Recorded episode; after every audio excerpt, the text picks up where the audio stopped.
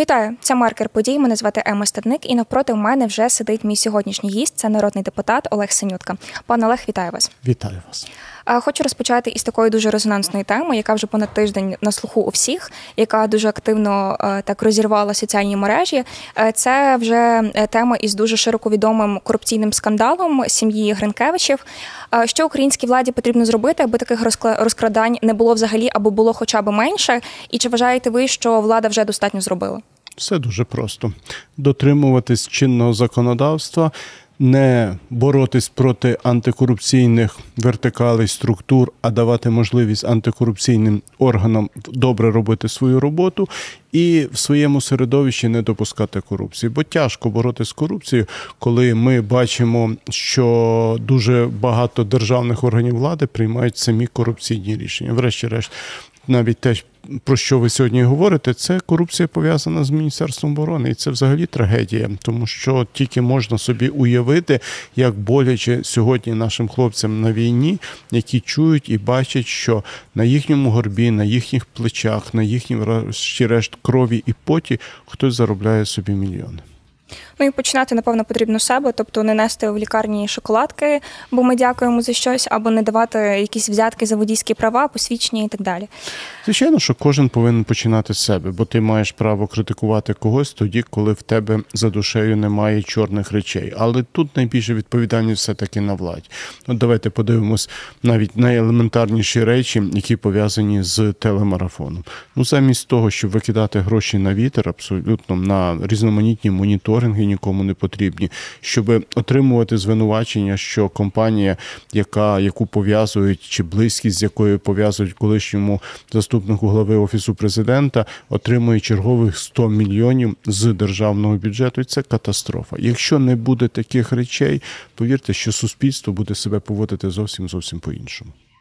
Перейдемо до не менш резонансної теми.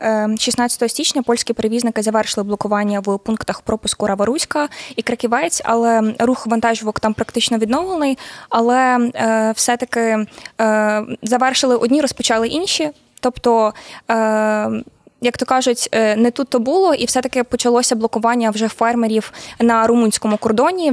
загалом в пункту в пункті пропуску Сіре та вікову Десус, попри задоволення частини вимог е, цих румунських фермерів. Яку мету переслідують румунські фермери і чи є там е, російський слід?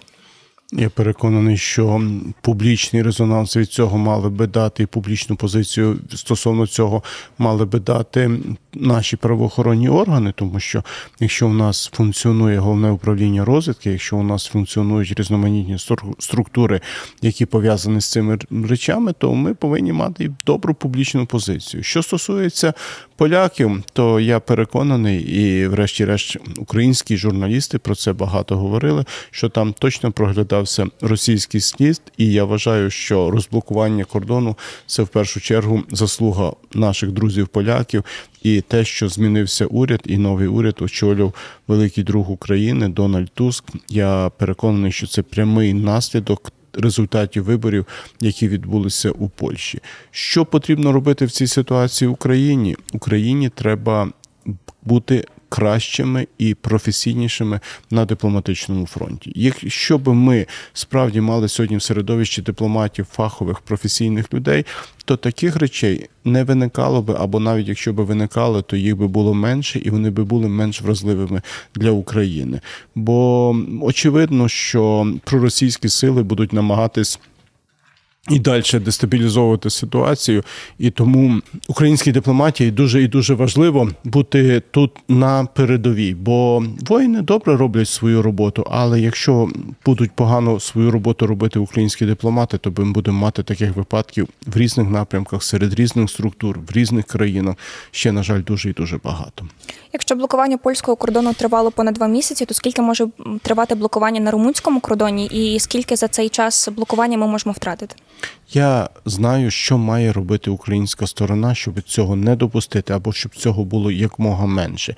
Уже сьогодні профільний міністр керівник уряду мають мати перемовини з нашими румунськими колегами. Бо я точно переконаний, що так само, як і сьогодні позитивно говорив про Дональда Туска, так само і керівництво Румунії є позитивно налаштоване до України, і треба спільно розв'язати цю проблему. Ми маємо сьогодні точно червоні лінії, які ми не можемо перейти. Це вільна торгівля з Євросоюзом, це безмитна торгівля з Євросоюзом. Бо це те, що дає не просто ковток українській економіці, це те, що сьогодні дає можливість Україні рухатись в сторону інтеграції з Європейським Союзом і НАТО.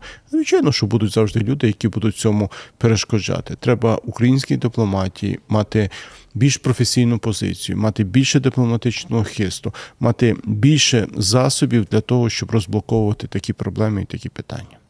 Хочу продовжити цю тему скандалів. Зокрема, хочу обговорити оцей вже скандальний законопроєкт про мобілізацію, який спочатку внесли до Верховної Ради, потім відправили е, на редагування. Тепер знов його забрали і відкликали. Е, і, зокрема, уряд пропонує дещо такі е, все таки напевно скандальні рішення і питання. Це, зокрема, призовний вік з 27 років знизити до 25, Потім говорили про цих 36 місяців служби. І найголовніше, що б я хотіла дізнатися, це чи все таки внесуть зміни, які які би були на користь військовослужбовців, які вже понад два роки захищають нашу країну без жодної ротації?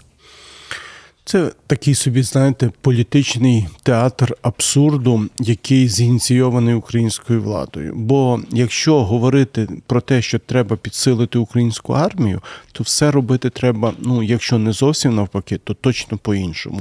Бо коли на Різдво появився раптом законопроект, внесений про мобілізацію авторства Мар'яни Безуглої, то ми вже прекрасно розуміли, що це робиться не для того, щоб прийняти цей законопроект, а для того, щоб списи ламалися навколо цього законопроекту, а суспільство отримало ще більше страху, аніж воно має зараз. І я не знаю, хто був автором цього проекту, саме такого закону, саме такої процедури внесення, але точно ця людина не діяла на користь Україні і українським інтересам. Бо якщо говорити, як це треба зробити, а я думаю, що ніхто ніхто в Україні не посмілить сказати, що нам не потрібно посилювати армію. Нам потрібно посилювати армію.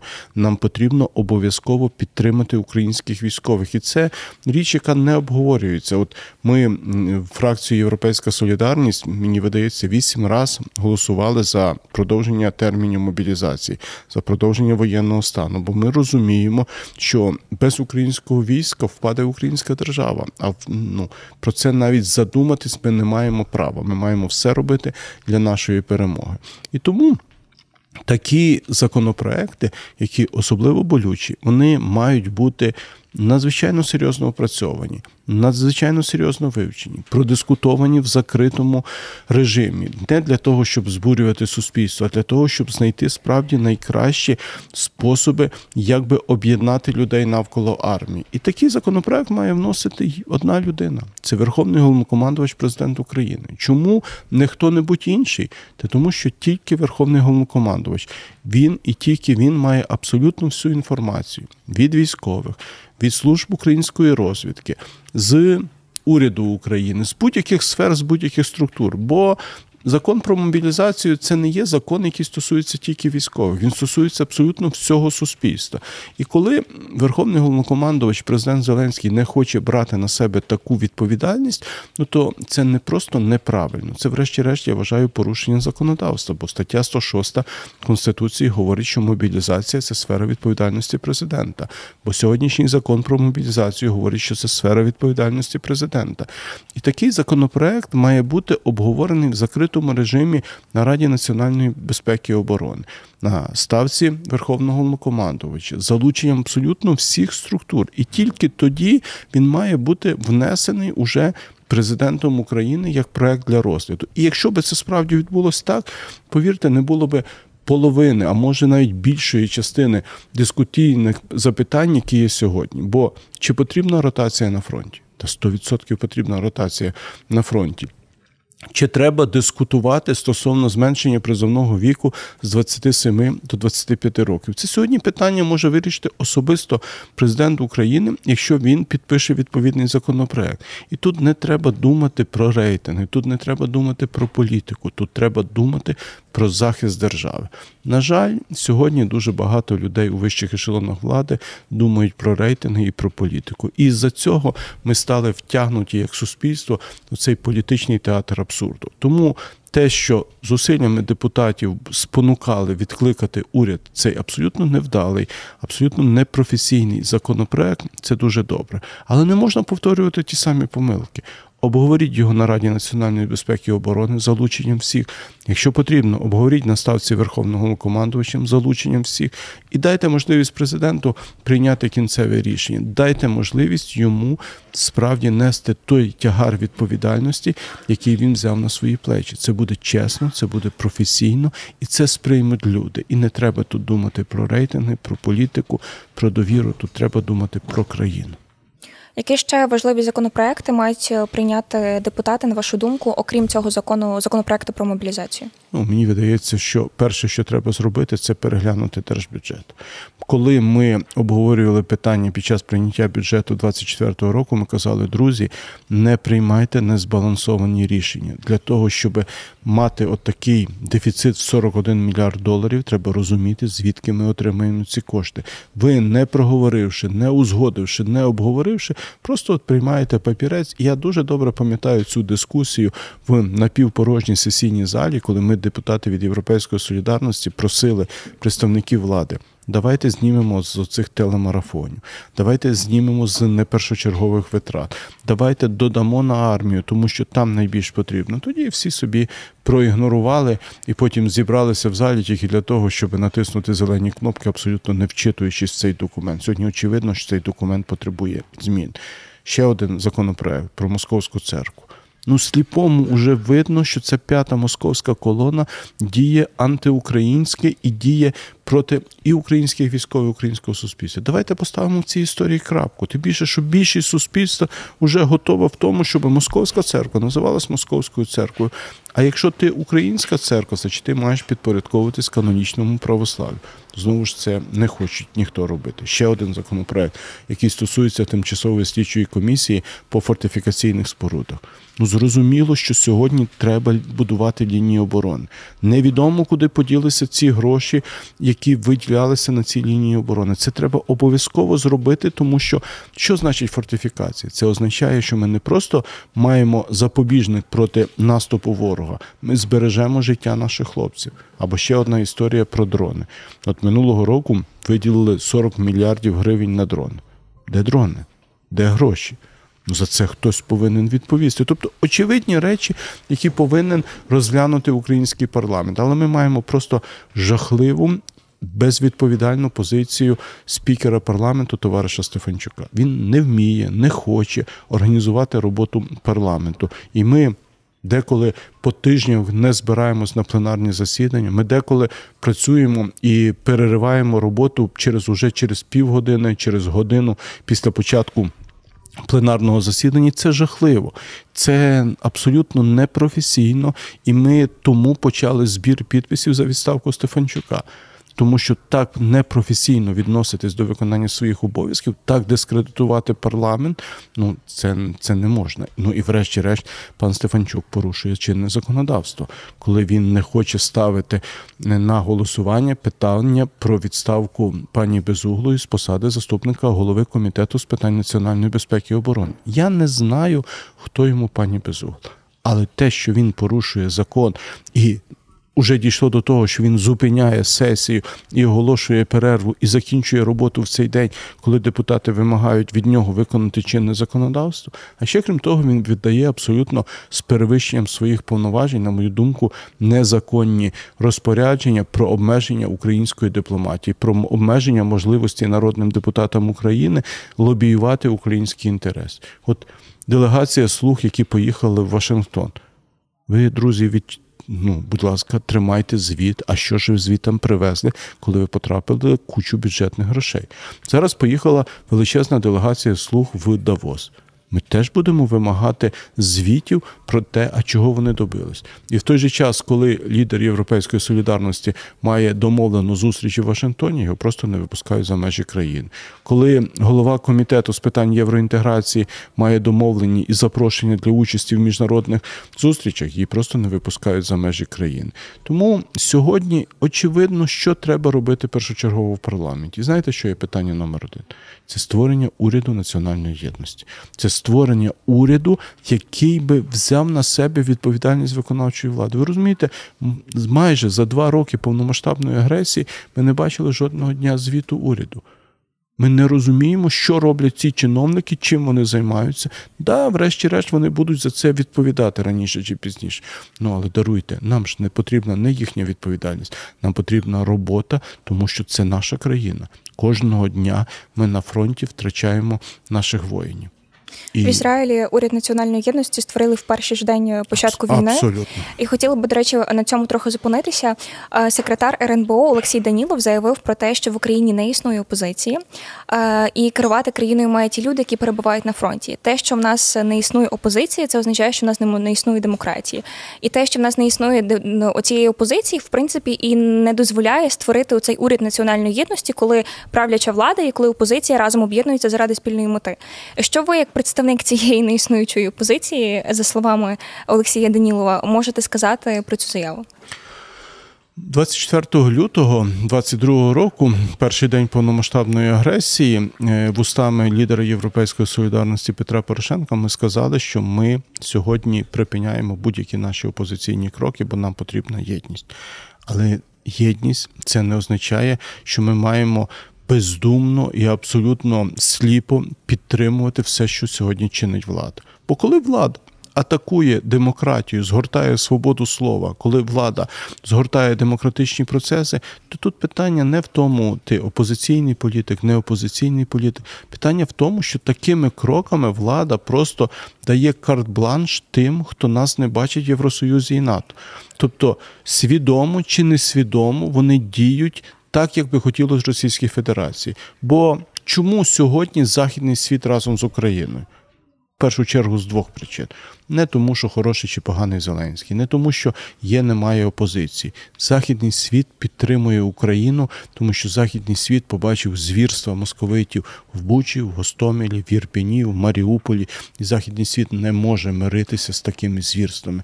І тому він підтримує українців, які повстали проти цих звірств. А друге, українці стоять за свободу, за демократичні цінності. І світ підтримує Україну демократично. Світ підтримує Україну зі свободою слова, зі свободою думки. Він підтримує Україну, тому що ми є частина демократичного цивілізованого світу. Якщо ми будемо такими, як Росія чи Іран, чому нас має підтримати західний світ, західна цивілізація? І тому, якщо йде атака на демократичні цінності, то це насправді йде атака на нашу підтримку західним світом, західною цивілізацією. А ми не можемо з цим миритися. І коли ми говоримо про уряд національної єдності, то ми кажемо про те, що мають бути залучені до управління державою абсолютно всі професійні, чесні люди.